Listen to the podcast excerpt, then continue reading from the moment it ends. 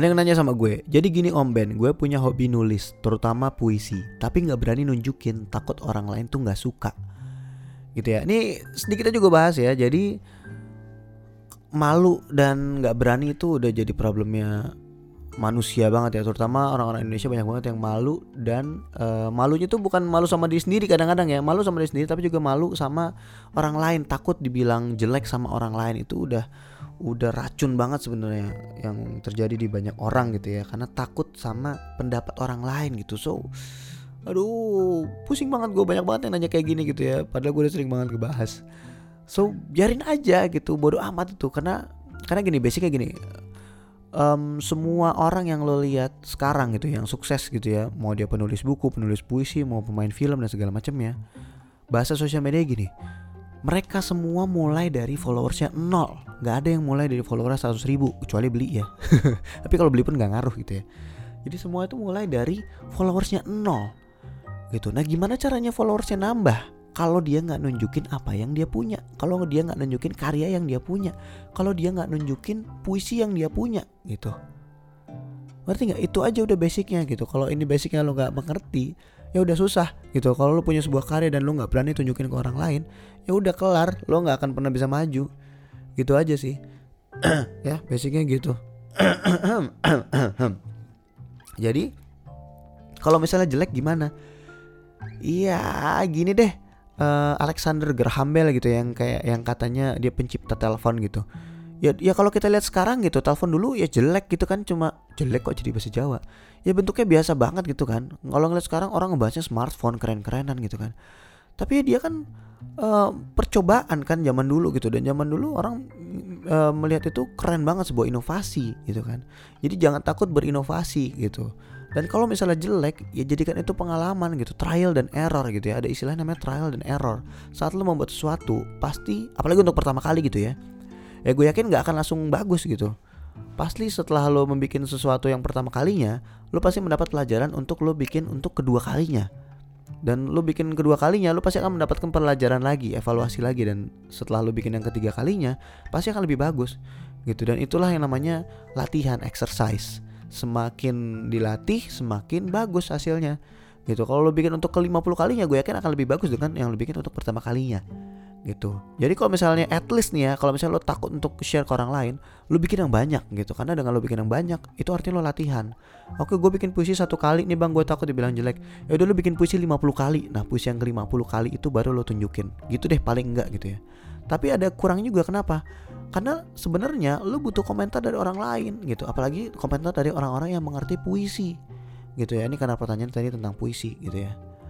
Jadi jangan sia-siain waktu lu dengan menyimpan karya-karya lo itu di rumah lo sendiri gitu ya. Lo harus tunjukin apalagi sekarang zaman sosial media di mana lo bisa langsung nunjukin hasil karya lo itu gitu ya. Kalau zaman dulu nunjukin karya mau nunjukin karya ke mana? Yang lihat juga siapa?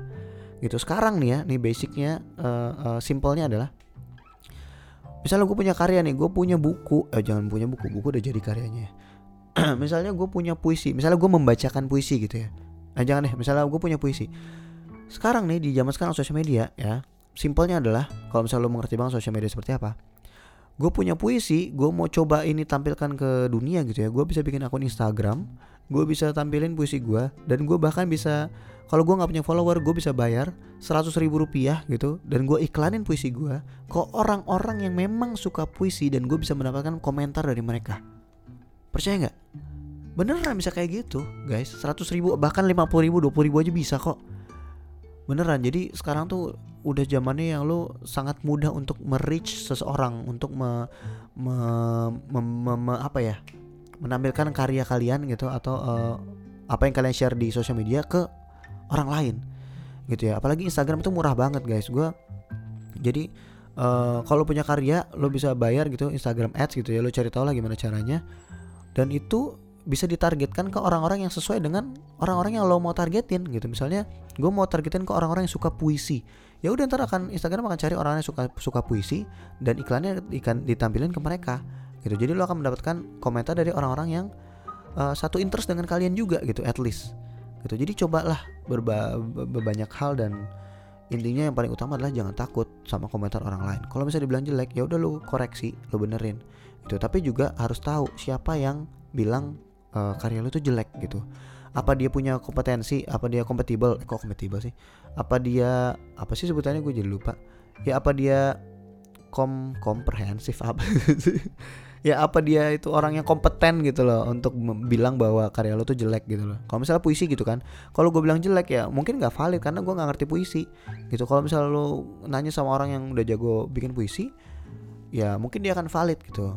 Jadi harus berani nunjukin karya atau paling nggak nih lo tanya sama orang yang suka puisi juga gitu at least dapat second opinion dari orang tersebut gitu. Kalau misalnya dapat second opinion lo bisa kembangin lagi dan bisa dibikin uh, lebih bagus lagi dan baru akhirnya di share ke sosial media gitu ya. So jangan takut karena kalau misalnya takut sama komentar orang lain ya lo nggak akan pernah bisa berkembang bro sis. Gitu ya. Beneran seriusan. Ini udah zaman paling gampang banget untuk lo nge-share karya. Jadi kalau lo nggak manfaatin zaman sekarang ini juga gue udah nggak ngerti lagi gitu ya. Gimana lo mau maju ke depan gitu ya. Lo lo pasti punya cita-cita kan? Gitu lo cita-cita lo bukan cuma sekedar punya cita-cita kan? Lo pasti pengen ngejadikan cita-cita cita-cita lo itu kenyataan gitu. Jadi kalau misalnya nggak di nggak diwujudin ya ya gimana? Udah basicnya itu aja. Kalau tidak berani diwujudkan ya tidak akan terwujud gitu ya. Oke? Okay? so thank you buat pertanyaannya nih. Dia nanya di Instagram kemarin Oke, okay, thank you guys buat yang udah dengerin. Kalau ada pertanyaan boleh ke Instagram gue, uh, DM di Instagram atau email ke at uh, benakribu@gmail.com. Thank you guys for listening. Thank you guys for listening to this podcast and see you guys in the next podcast. Gue Benakribu. Bye bye.